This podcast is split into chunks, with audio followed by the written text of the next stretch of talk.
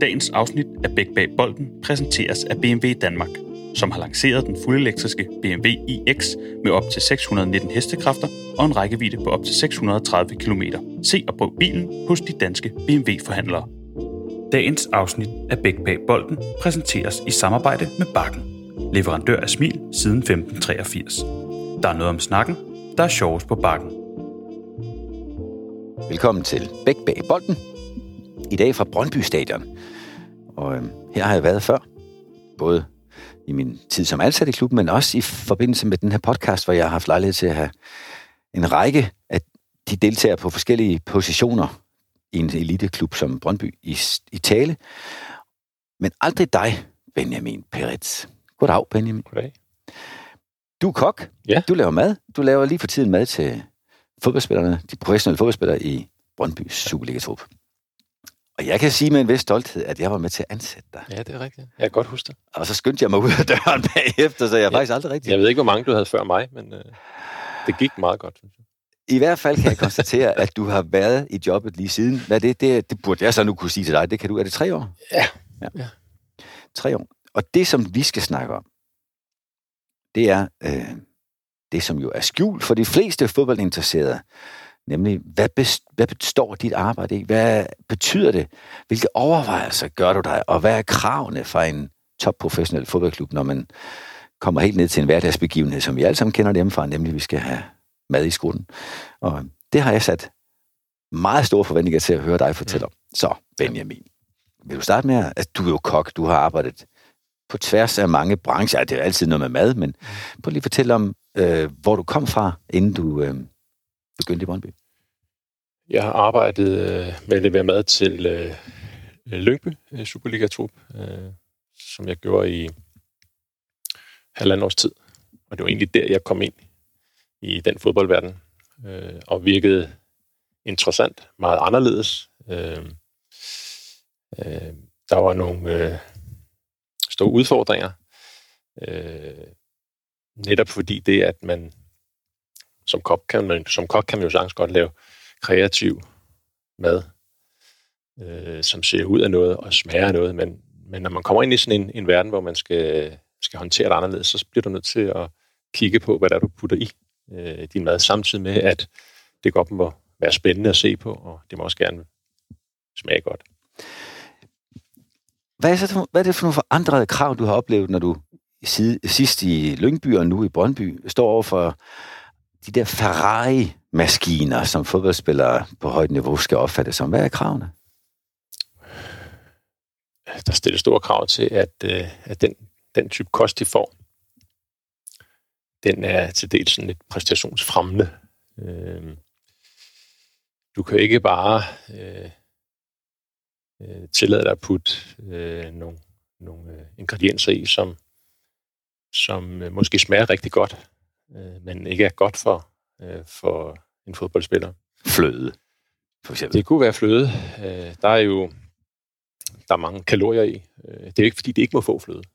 Øh, men så skal man tage og finde et alternativ til fløde, som kan være øh, kokos, kokosmælk, som er så fedt, øh, men der er færre kalorier i. Øh, Så, så det kan man bruge som erstatning. Øh, Og hvis man kombinerer det lidt, så kan du faktisk ikke smage forskel. Så øh, man skal ligesom vide det, og øh, den eneste dommer, der er for det her, det er de enkelte spillere. Og jeg kan med så god samvittighed øh, fortælle dem, at, øh, at det ikke er noget, som øh, er usundt på den måde. Og så ved jeg jo, altså, som for eksempel far til otte børn, og med ringe, ringe madkundskaber, altså jeg tør slet ikke fortælle, hvad de får, når jeg står i køkkenet, men så ved jeg da i hvert fald, at smag varierer fra person til person. Og, og når man har en fodboldtrup med, lad os bare sige, 25 spillere, og så en stab, nogle gange lige så mange mennesker i staben, mm.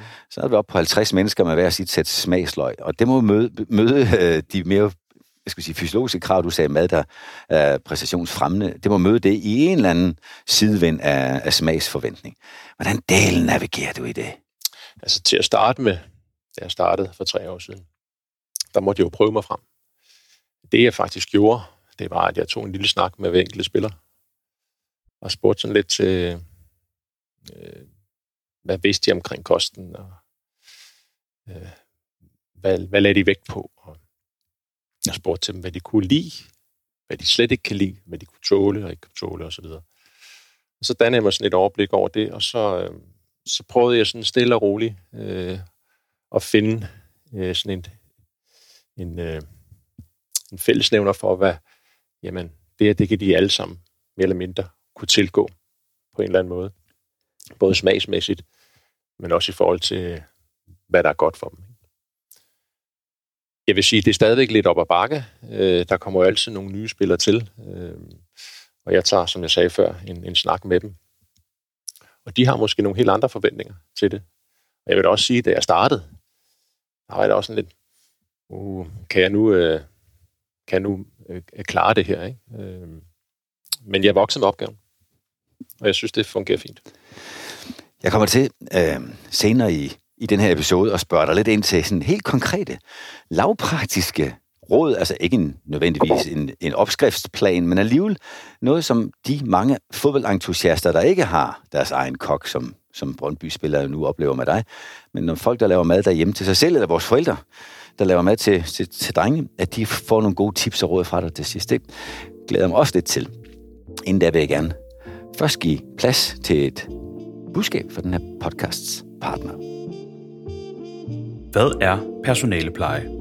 At sætte dem i et konferencerum, eller at tage dem ud i det fri og lade dem more sig sammen med anderledes oplevelser. Bakken tilbyder masser af muligheder for teambuilding på en anderledes måde. Møder man husker, og frem for alt værdi for pengene. Med for eksempel Øllehatten er der masser af innovative tiltag, der skaber værdi for dig, dine medarbejdere eller virksomheden. Læs mere på bakken.dk. Der er noget om snakken, teambuilding, forretning og møder er sjovere på bakken. Benjamin, vil du hjælpe mig til at forstå, hvad din uge, hvis der findes en normal uge, når man har med fodboldspillere at gøre, hvordan ser en uge ud? Hvordan er din arbejdsplan? Det er jo ikke en helt almindelig uge, jo. Og det er jo ikke 8-4 arbejde, jeg har. Så øh, hvis vi tager for eksempel øh, en mandag morgen, hvor, hvor der er almindelig træning for spillerne, så har jeg hjemmefra forberedt øh, en, en menu, som består af en varm ret, Øh, den består af en til to øh, slags salater, mixede salater. Så består den af 6 til 8 øh, toppings, øh, ting, som man kan mixe i en salat, som man nu har lyst til. To til tre forskellige slags øh, dressinger. Øh, to slags brød. Og det er sådan i det store øh, til en frokost. Øh, hvis de skal have morgenmad, og det skal de jo også have, øh, så består det af typisk noget protein, noget, nogle æg. Øh, det kunne være spejlæg, øh, som det varme. Altså, det kan være øh, havregrød, som er med kulhydrat. Øh, så er der 6-8 forskellige toppings. To slags øh, spread, en marmelade eller en spread hjemmelavet, taget højde for, hvad du putter i det. Øh,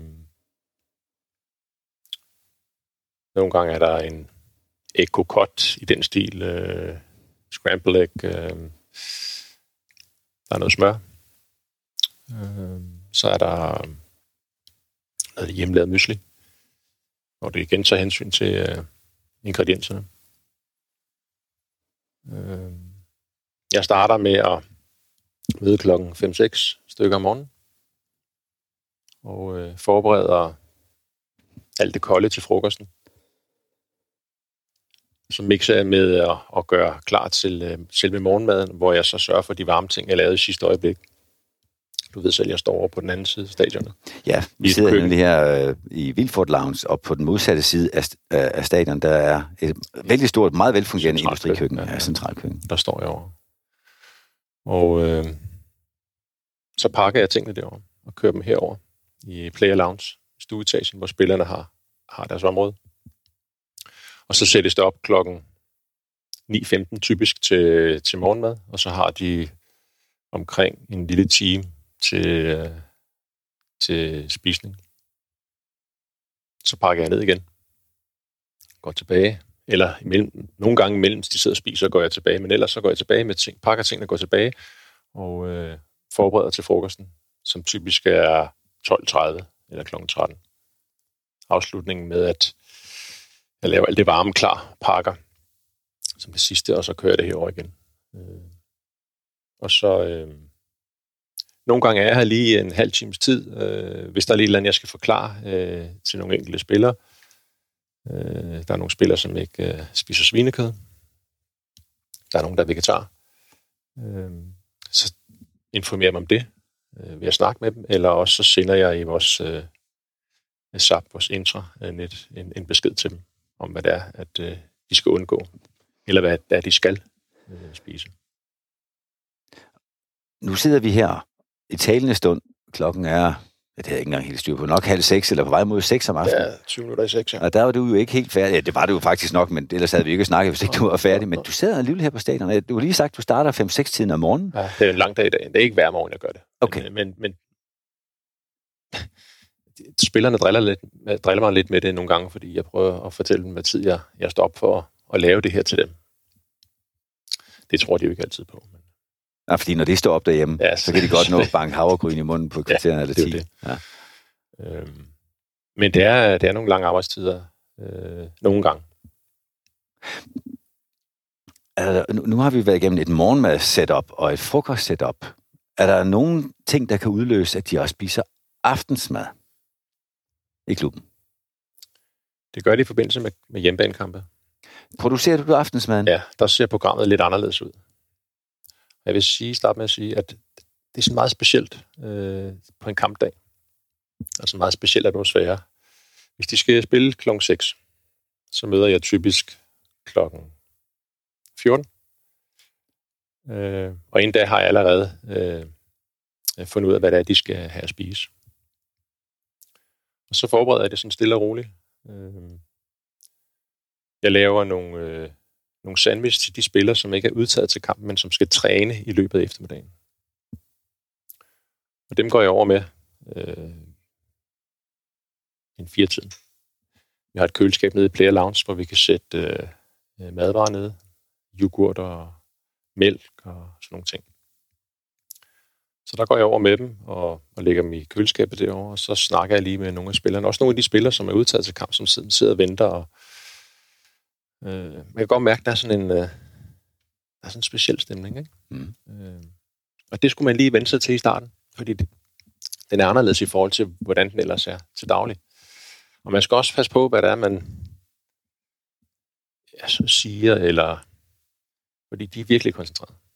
Så det er Og nogle det- andre jokes, eller det er faktisk ja, det er ingen, måske ingen ikke jokes. jokes. Ja. Måske. måske, og så passer jeg mit, og så passer de deres. Ikke? Det er, det er spøjst at se. Så på sådan en kampdag, der er jo, altså, du nævnte, det var en særlig stemning blandt, blandt spillerne. Det her er det jo, som de fleste er bekendt med, også uden for banen, altså tribuner og sådan noget. Og der er mange mennesker, lige nu sidder vi i en tom Vilfort Lounge, den er jo sproppet, ja. Når, når der er kamp der. Der er mange mennesker, og der er også mange, der laver mad. Hvordan er det helt praktisk for dig, når du så, du står over på den anden side? Du er ikke den eneste i det køkken, jo. Nej, jeg står jo over i, i hovedkøkkenet, som øh, er Jespers Torvkøkkens øh, hovedkøkken, som producerer mad til loungene. Og det gør de jo til, til, til hver kamp, fordi de har jo køkkenet derovre. Ja, du er jo i virkeligheden Jeg er først ansat. formelt ansat i Jespers Torvkøkken, ja. så udlånt til Brøndby. Ja, det kan man sige. At ja. Mit fokus er udelukkende på, øh, på truppen. Og øh, så jeg har et afsnit i køkkenet, som er mit, kan man sige. Ikke? Og så har jeg en, en øh, kø, stor køleboks, øh, hvor jeg har min øh, kølevarer stående. Og så bliver der lånt lidt af hinanden en gang imellem, hvis der er, man er løbet tør for noget. Det er ikke sådan, at det, nu ser jeg sådan et kollegie for mig, hvor man skriver navn på sådan en banan og laver for nej, det, nej, sådan fungerer det, sådan fungerer det slet Nej. ikke. Men, ja, men jeg kan sådan rimelig godt affotografere, hvad det er, at jeg har i min, øh, i min øh, skabe. Så. Men der står jeg derovre og laver det. så fik vi også det med. Og, og ja, nu, min erfaring med, med mad til fodboldspillere, det er, at de er jo relativt forvente, meget krævende og meget, meget tit øh, utålmodige og, og vil have en forandring, som, som gør, at de næsten altid har lidt brok. Jeg siger ikke, det er sådan i Brøndby eller overfor ja, din mad, men jeg har eddermame stået med mange øh, situationer, hvor jeg tænkt, den service, klubben yder over for spillerne, skaber så meget brok, så var det ikke bedre, at vi bare droppede den. Og så var det fri for det besvær. jeg fortæl. Men jeg synes faktisk ikke, at det er det, jeg oplever. Hvor er det godt. Så var det jo en god beslutning, ja. vi tog dengang. Jeg synes faktisk ikke, det det, jeg oplever. Øh, jeg var selvfølgelig, øh, i starten var jeg selvfølgelig sådan lidt bekymret for, hvordan de ville reagere. Men de var faktisk, jeg vil sige, de første par måneder, der, der troede de faktisk ikke helt rigtigt på, hvad det var, jeg sagde. altså, de stolede ikke rigtigt på mig. Men som tiden den gik, og jeg ligesom fik overbevist dem om, at øh, den, den er god nok, og, det, og de kunne smage det, og de kunne se det, og de, og de oplevede det. Øh, så begyndte de at, at virke mere trygge. Men hvad var det, de ikke troede på? Jamen, de troede ikke på, at... Øh, øh, jamen, for det første troede de ikke på, at jeg ville blive der. Øh, og, og de troede ikke på, at, øh, at det kunne fortsætte med, at du ved, det er sådan lige i starten, der giver man den jo lige gas, og det ser meget visuelt flot ud, og det smager rigtig lækkert det hele, og øh, man er igennem nogle mange forskellige ting. Øh, og, de, og, og de synes også, det smagte godt. Øh, og, de, og de var også sådan, sådan rimelig tilfredse med det, de fik, men de, men de tænkte bare, jamen, om det bliver hverdag på mandag. Hmm. Øh, men jeg oplever bare, at det var ikke det, øh, de følte. Og jeg kan jo mærke det på dem, øh, fordi, fordi de siger det til mig. De siger til mig, det, det er godt det der, jeg har behov for det der. Øh, det ser sgu godt ud, og det betyder sgu meget for mig, at, øh, at det også ser ud af noget. Øh, samtidig med, at det så også smager noget. Og jeg prøver også at fortælle dem, at de er jo ikke på restaurant. Det er jo en arbejdsfrokost. Men det er jo de samme mennesker, som spiser af den hver dag. Og der er jo en mening med det, de skal spise. Altså, det er vigtigt for dem at op, op til kampen på dage inden kampen, at de får nogle, øh, øh, blandt andet nogle kulhydrater, som, som er med til at, at give dem noget energi, øh, ophobe sig i kroppen, så de kan få en energi, når de skal præstere, for eksempel. Og genopbygning øh, efter kampen i for, forhold til øh, protein og lidt fedt og, og så videre, og så videre. Jeg tror også, de skulle vende sig til, at, at de havde en kok. Altså, det, det, det tænker jeg. Ja. Det tror jeg også. Og, og, og, og jeg skulle vende mig til, at der var mange forskellige uh, inputs. Jeg skal lige sige en ting her. Uh, jeg var kun ansat i 14 dage, da jeg skulle med på træningslejr. Og, og jeg vil sige, jeg, jeg sad i flyveren uh, på vej ned til, til Dubai. Og jeg var virkelig, uh, jeg var noget nervøs for, uh, hvordan det her skulle håndteres. For jeg havde lige uh, nået at få fast grund under fødderne over i mit køkken, og pludselig skulle jeg med derned øh, med nogle fremmede øh, i et køkken dernede, hvor jeg skulle have et samarbejde op og køre med en køkkenchef og to kokke. Øhm, og, og det var virkelig øh, det var virkelig en udfordring. Men øh, det fungerede fint. Det gjorde det. Og der, altså lige præcis det der. Altså jeg skal sige, at i en tidligere episode af den her podcast, faktisk op til EM-slutrunden sidste sommer, havde jeg en samtale med Per Tøstesen, som er kok, også for landsholdet. Og øh, han har jo det privilegie, at han ikke ser spillerne så lang tid ad gangen, som du gør. De kommer hjem til en landskamp to, nogle gange tre, og i øvrigt også til slutrunder, hvor de jo håber at være sammen i flere uger.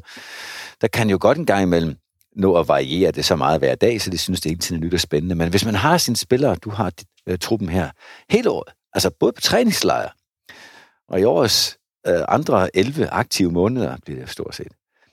Hvad dalen gør du for hele tiden at holde, øh, holde det sådan lidt nyt og friskt? Fordi, altså der er en ting, jeg ved, så er det, at fodboldspillere går ikke samme sted hen og spiser på restaurant ret tit, fordi de vil hele tiden have en ny oplevelse. Ikke? Nu er det jo ikke en restaurant. Det er det jo nemlig ikke, nej. Øh, jeg spørger dem. Altså, jeg spørger dem jo en gang imellem. Øh, hvordan synes du, det er? Øh, hvad er din oplevelse? Synes du, der mangler noget? Synes du, noget, der kan være anderledes? Mm. Øh, så jeg synes faktisk, at, øh, at jeg gør, hvad jeg kan for at, at variere det, både smagsmæssigt, men også visuelt. Og man skal jo igen huske på, at der er, altså, der er jo mange ting, der går igen. Altså, jeg laver de her toppings til salaterne. Tomat, agurk, piment, feta, så videre. De er der hver dag, mere eller mindre. Hvis jeg fjerner en af tingene, så er der en, der brokker sig. Øh, så det er jo meget godt, kan man sige. Ikke? Og jeg får da også nogle input fra nogle af spillerne. En spiller, der siger til mig, at jeg prøvede det her, eller jeg var i en klub, hvor vi fik det, og vi fik det. Er det, er det noget, du kan, øh, kan lave til os? Og så gør det, så vidt det er muligt. Modellen, der var tidligere, inden du kom her til klubben, ligner en, som jeg har set i andre klubber også. Nej, jeg skal starte et andet sted at sige, der er stor forskel på de, selv i Superligaen på de danske klubbers setup. Der er ikke mange, der har en diætist. Men der er endnu færre, der har deres egen kok.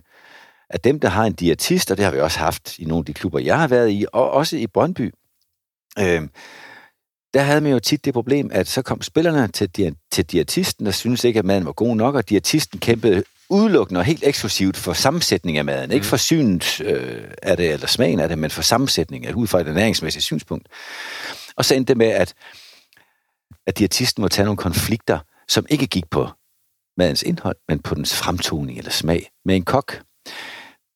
Det led er jo ikke længere til stede i Brøndby.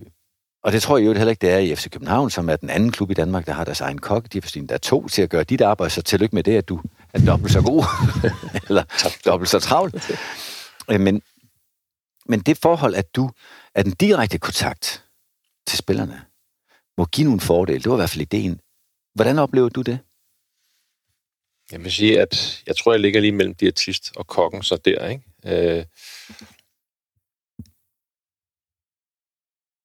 Jeg synes, det er et privilegie, at jeg kan øh, få lov til både at lave noget kreativt mad, samtidig med, at, at jeg tager hensyn til, hvad det er, jeg putter i maden.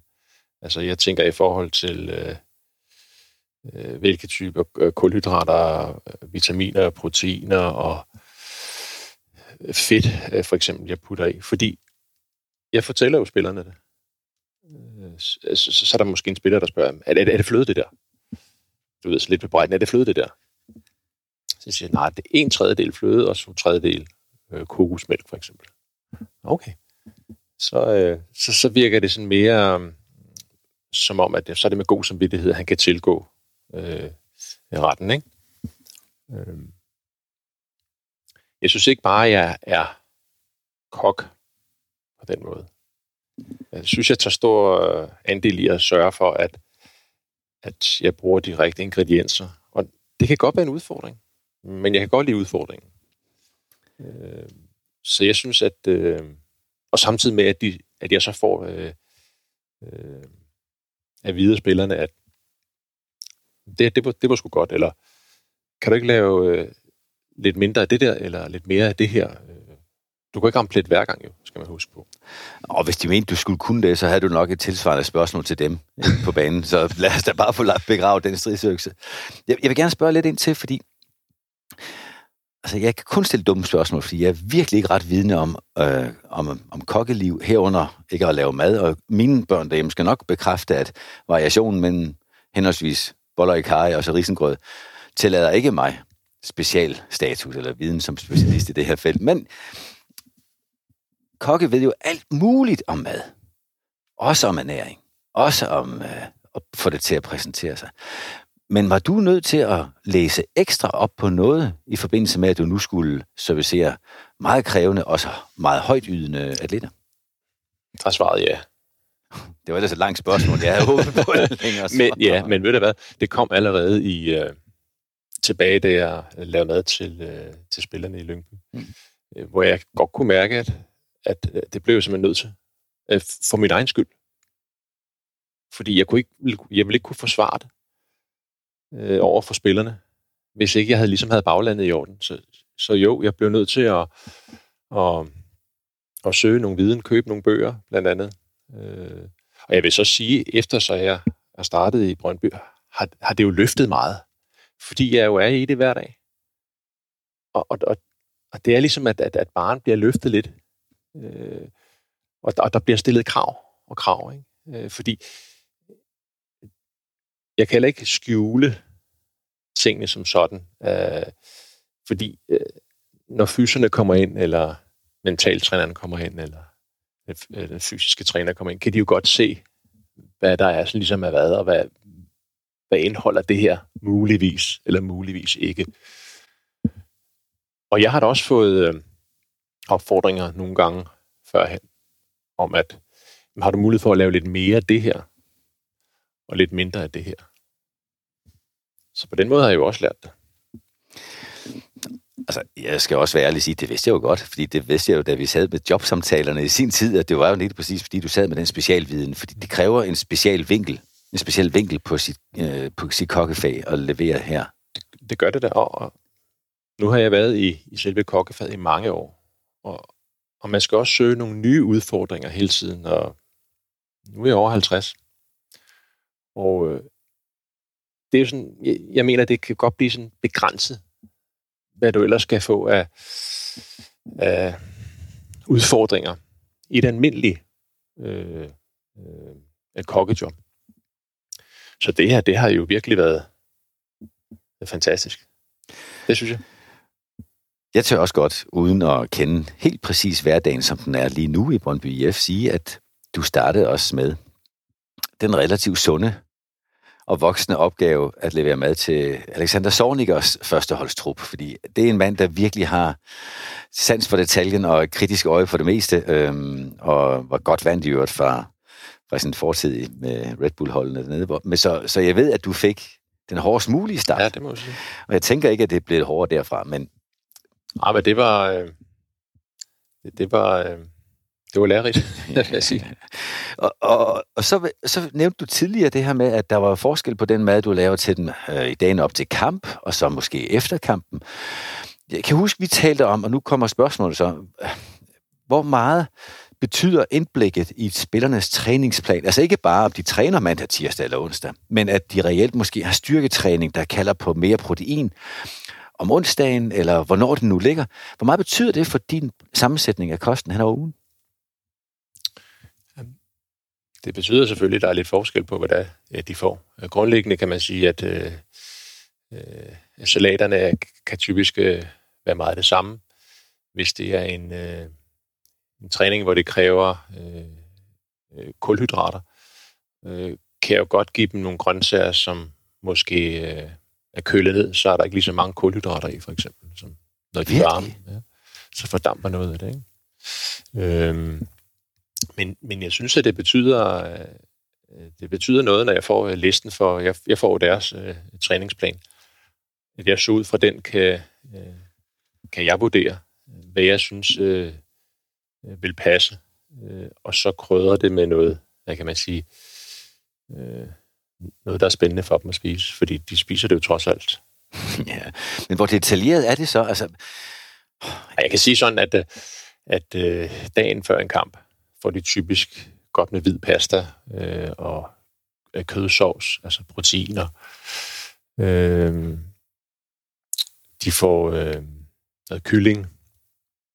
Øh, men grundlæggende er det meget med, med, med pasta øh, baseret, øh, med, med hvid pasta, fordi det er sådan rimelig hurtige øh, kulhydrater, som er også sukker jo, øh, som giver dem noget energi.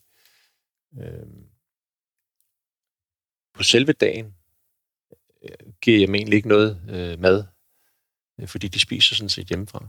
Det er sådan set det, her. det, er sådan, det har været. Først efter kampen? Det er først efter kampen, at, øh, at jeg så øh, laver noget mad til dem. Og det er det sådan, der er det sådan udpræget øh, proteinholdig kost.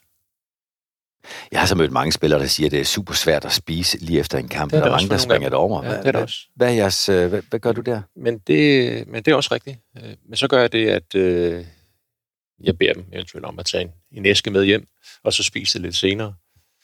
Øh, men vi skruer lidt tilbage til lige efter kampen, fordi allerede der er det jo vigtigt, at de indtager øh, nogle proteiner inden for de første par timer, fordi så er effekten størst for at kunne optage det. Og der laver jeg nogle øh, proteinprodukter, noget proteingrød til dem, øh, som jeg øh, laver på dagen, når de så går ud til anden halvleg, så går jeg ned i omklædningsrummet og stiller en grød til dem nede i køleskabet. Og så er det frit for dem øh, at vælge, om de vil indtage det, eller om de vil spise en banan, eller en yoghurt, eller hvad det er. Men, men, men, jeg, kan, ja. men jeg kan se, at, de, øh, at mange af dem spiser det her. Man har jo altid, eller ikke altid, men i mange år talt om det åbne vindue, som ja. for nogle er et kvarter, andre en halv time efter ja. den hårde præstation, ja. hvor der virkelig er stor optagelse. Og øh, det har der ført til, at i nogle klubber, og også i Brøndby i en periode, husker jeg der fra min tid her, sørget for, at der kom et rullebord med mad ind i omklædningsrummet, hvis ikke i omklædningsrummet, så hurtigst muligt få spillerne ind til rullebordet ja. i opholdsrummet, altså inden for det første kvarter 20 minutter, ja. efter afsluttet aktivitet. Ja. Er det stadigvæk et øh, fokusområde? Nej, det er ikke, det er ikke noget, vi, det er ikke noget, vi gør. Altså, som jeg forklarede dig med, med proteingrød, så det er det, og så ja. er der frugt, de kan tilgå, øh, som står nede i omklædningsrummet. Øh, noget, noget drikkelse til dem. Øh. Men jeg er jo ikke dernede når de kommer, øh, når de er færdige. Der er jeg jo tilbage i køkkenet og, og forbereder de sidste ting til selve deres øh, aftensmad. BMW Danmark har for 10. år i træk vundet kundetilfredshedsundersøgelsen Autoindex for at have de mest tilfredse og de mest lojale kunder i Danmark.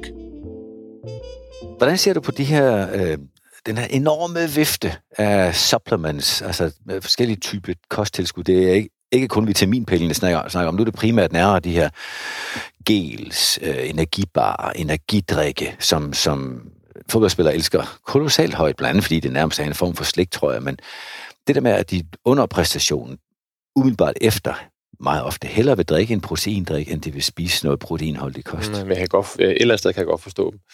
Øhm, jeg tror, der er meget stor forskel på det, fordi noget af det, det indeholder også en del sukker. Øhm, men igen, altså når de er præsteret i, ja, hvad forbrænder de? 1000 kalorier på sådan en kamp? Er det, det er noget af den stil, tror jeg. 1100, 1200 kalorier. Nogen mere end andre. Ja, ja. Men, men øh, der gør det jo egentlig ikke noget, at øh, de lige snupper sådan en øh, efter kampen. Eller to. Det, du skal også huske på, at, at de bevæger sig så meget hele tiden. Så man skal jo ikke være bange for, at øh, nu får de et stykke kage, for det får de også en gang imellem. Det skal man ikke være bange for. Det man skal huske på, de vælger det jo selv. Jeg putter det ikke ned i halsen på dem. Det bliver stillet frem til, at de har mulighed for at tage et stykke sødt, hvis det er det, de vil, en gang imellem. Men, men det er jo ikke noget, man tvinger dem til. Og det handler også meget om, at de godt selv ved, hvad det har betydning. Så den der notching, der er på nogle arbejdspladser i forhold til øh, frokostordninger, hvor man forsøger at sætte øh, tarteletterne bagerst, så det er det svære valg, men der dog er et valg, og det er ikke et problem, man tænker over for fodspillere, fordi de bliver ikke tykke alligevel. Altså, det, det, det tror jeg ikke. Nej. Altså, øh, jeg tror, de er, de er fuldt koncentreret og, og ved lige nøjagtigt, hvad det er, at, at de spiser. Og øh, som de også siger til mig nogle gange, når de skal drille mig, når, når de er fri, at nu skal, nu skal vi have burger og pizza og, og noget øl og sådan noget øh, i morgen, Benji og sådan noget. Jamen, det skal I da. det skal jeg også. Men altså, det, det, det går ikke ud over mig jo. Øh, But not on your watch. Ja, Nej. netop. Er, er der... Um er der, nu, nu synes jeg jo, at den oplevelse, jeg har gjort, det er, at fodboldspillere over tid er blevet mere og mere, altså meget mere bevidste om alt muligt, fordi de er omgivet af eksperter.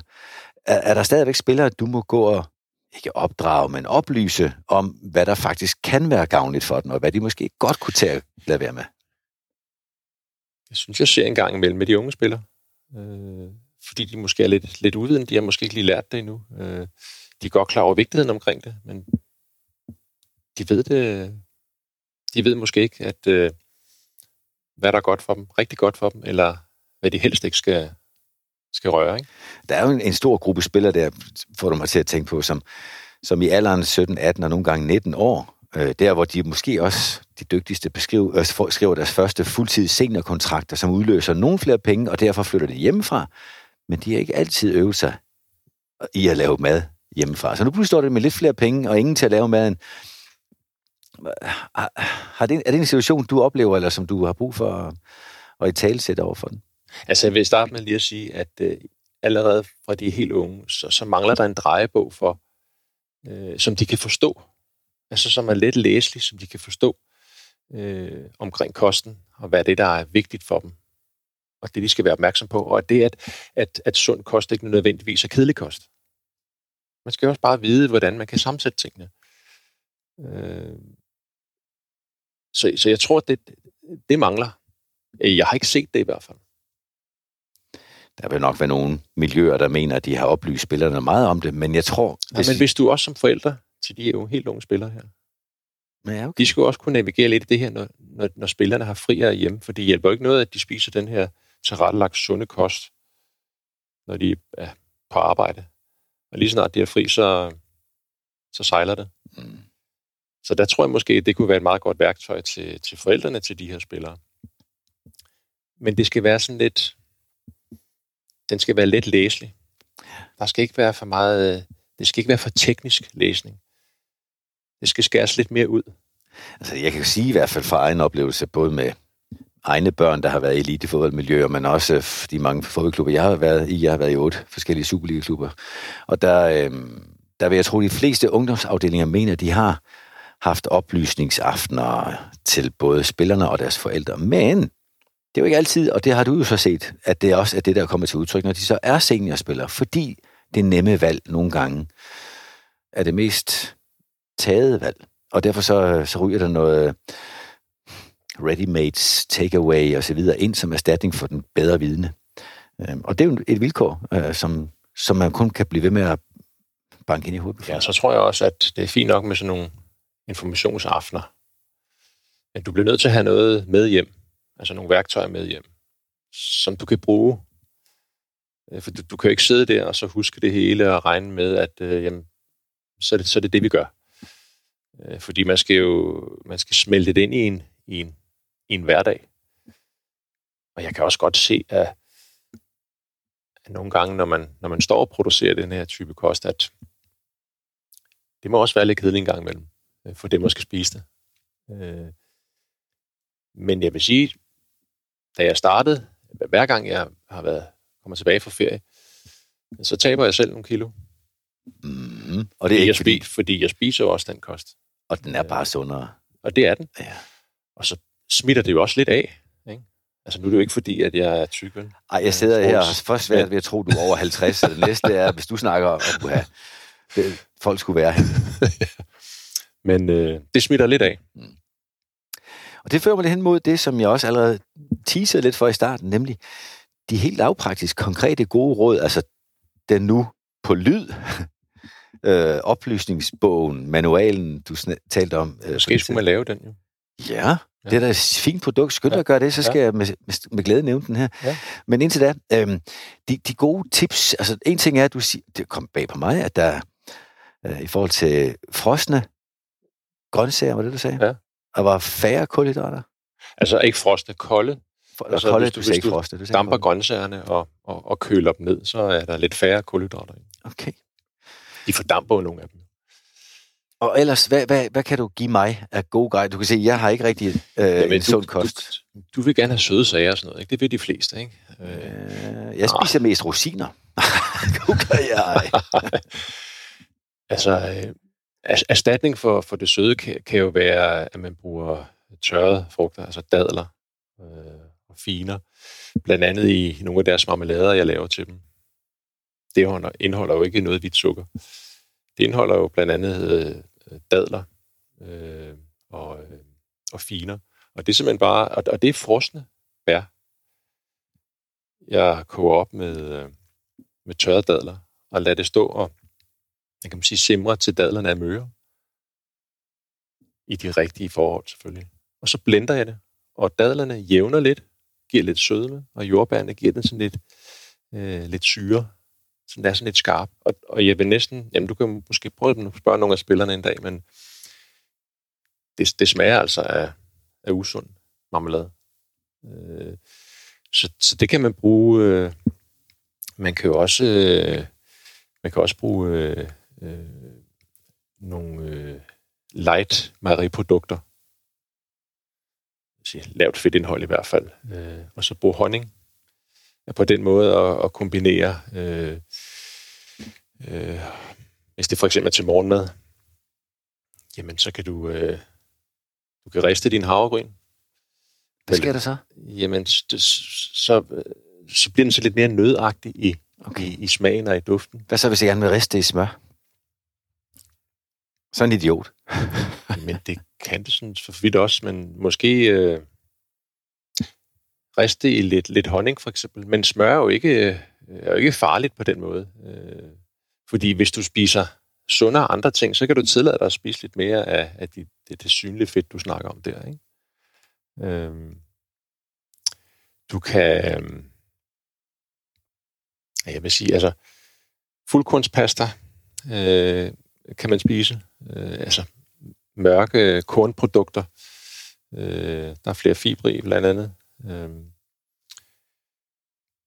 den der hits, der er nogle steder mod alle melprodukter, især selvfølgelig hvidt brød og så videre.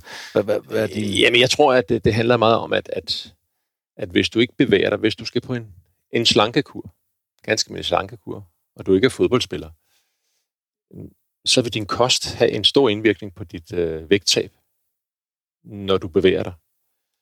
Øh, fordi hvis du øh, vælger at sige, jamen jeg vil gerne øh, løbe 5 km hver anden dag og, og tabe mig, men samtidig med det, så indtager du øh, øh, for meget fedt, eller øh, du spiser det samme sukker, så vil du ikke tabe dig gradvist hurtigere af det. Men hvis du kombinerer med, at, at du skruer ned for øh, dit sukkerindtag, dit, øh, dit fedt, samtidig med, at du bevæger dig, så vil du tabe dig relativt hurtigt. Jeg ved godt, det handler også meget om, øh, øh, om stofgifte. Øh, jo, men, men, men, men du, det betyder rigtig meget, kosten, hvis det er, du vælger at vil tabe dig et par kilo. Ja, og jeg kan også godt se det her med, at, at, at folk er sådan, åh oh, nej, jeg vil gerne tabe 10 kilo. Og, men man sætter måske også målene lidt for urealistiske, hvis man gør det på den måde. Så bliver det måske heller aldrig øh, til det, man gerne vil have, det skulle være. Så man skal tage små skridt, øh, og så skal man øh, lade være med at kigge på vægten hver dag. Jeg har ikke meget gode tips på den front, og jeg har ikke rigtig haft det inde på livet, men jeg har hørt det bedste tip i forhold til det, det er, lidt røven, luk kæften. Og så var der Bjarne Ries, der sagde, hvis du så om aftenen er lidt småsulten, så spis nu isterninger og gå i seng. det har jeg aldrig hørt. Så, så kunne man kravle op på alt dyræs. Jeg vil sige, jeg kan, altså, jeg øh, går også på noget, på noget kur en gang imellem, men det øh, kombinerer jeg med løb, fordi jeg godt kan lide at løbe. Jeg løber 5 km hver anden dag. Men det er jo, fordi jeg kan lide det. Øh, og så kan jeg så tillade mig, når jeg kommer hjem øh, og spise en chokoladebar eller men det er også fordi, jeg ved, hvad, hvad det har betydning for din krop, hvis du gør sådan, eller hvis du gør sådan. Og det går kun ud over dig selv, og, og man bliver sådan lidt høj af, og, og ligesom kan mærke på sig selv, på sin krop, jamen, og det virker det her. Ikke? Og så synes jeg også, at der skal være sådan en lille gulderød. Altså det, jeg kan huske, da jeg var dreng, jamen, der var der, der hed det lørdagslik. Mm. I dag hedder det jo hverdagslik. Ikke? Altså, der må godt være sådan en guldråd til, ja, ej, på lørdag skal vi have drømmekage. Altså, man ligesom går og glæder sig til. Jeg synes heller ikke, man skal sidde og drikke øh, øl hver dag. Vel? Man skal glæde sig til at få øh, det her glas fadøl på fredag, eller det her glas rødvin. Ja, Fordi ja. så ellers er glæden der jo ikke. Og jeg, jeg tror også, der er en anden sammenhæng, at nu breder vi os lidt ud over emnerne med det gode gamle øh, forsøg med behovsudsættelse, der viser sig, at det gør folk i den lange ende både lykkeligere og i øvrigt sundere også. Det er en anden ting. Øhm, tilbage til fodboldspillerne, fordi de bliver ikke tykke. Altså, der er godt nok langt imellem de tykke fodboldspillere. De kan jo have allergier. Jeg kan da huske her i klubben, det må også have, du må også have været her samtidig med. Altså, når en har øh, glutenallergi, som kan være relativt besværligt, øh, eller der er også de andre kendte øh, laktoseallergi og så videre, eller laktoseintolerance og så videre. Er det et faktor, en faktor, du øh, har med i din kost? Ja, det er det i hvert fald. Jeg vil sige, at øh, for nogle år tilbage havde jeg jo øh, svenske... Simon? Ja. Øh, Tibling, skal ja. jeg lige skynde mig at sige. Og øh, det var virkelig en udfordring. Altså, og det var lærerigt, men det var en udfordring. Og det er jo også en udfordring for ham selv, fordi at, at være glutenallergiker, det jo, gør jo også, at når du ikke får den gluten, som faktisk er med til, at, at du er bedre til at optage tingene i tarmene, den forsvinder for sådan en som ham. Ikke?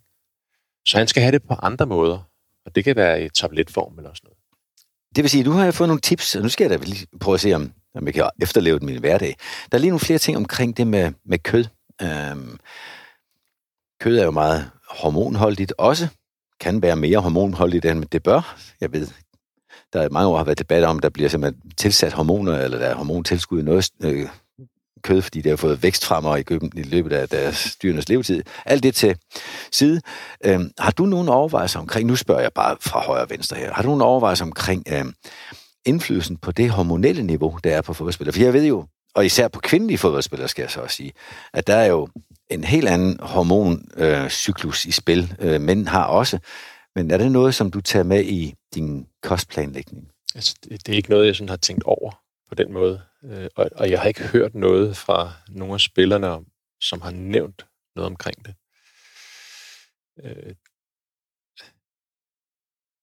det kød, som jeg typisk bruger øh, i kosten, er oksekød, øh, øh, fra filet, øh, rimelig rene stykker kød.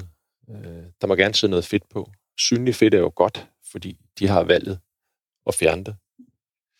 Øh, så bruger jeg øh, kalvekød, øh, kylling, kyllingfars, øh, og en sjælden gang bruger jeg øh, svinekød. Og det er sådan, det er sådan lidt tilfældigt. Det er jo ikke, fordi jeg ikke vil bruge det.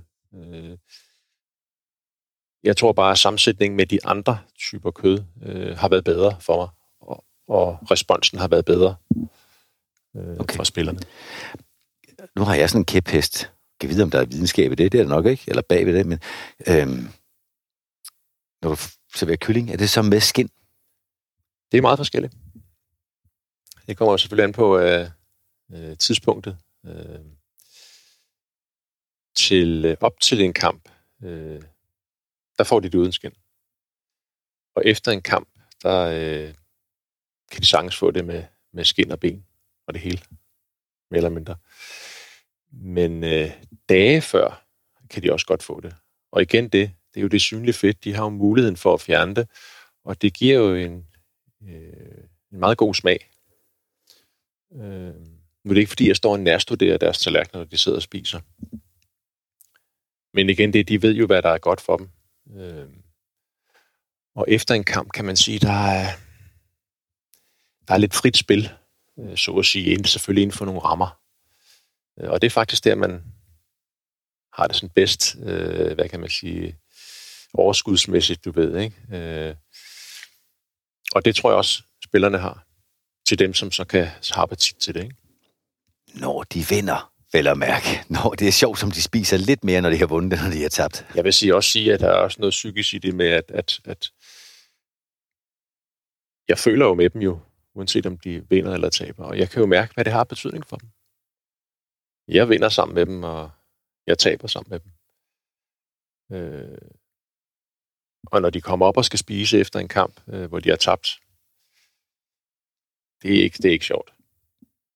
Og det er helt okay, at det er sådan.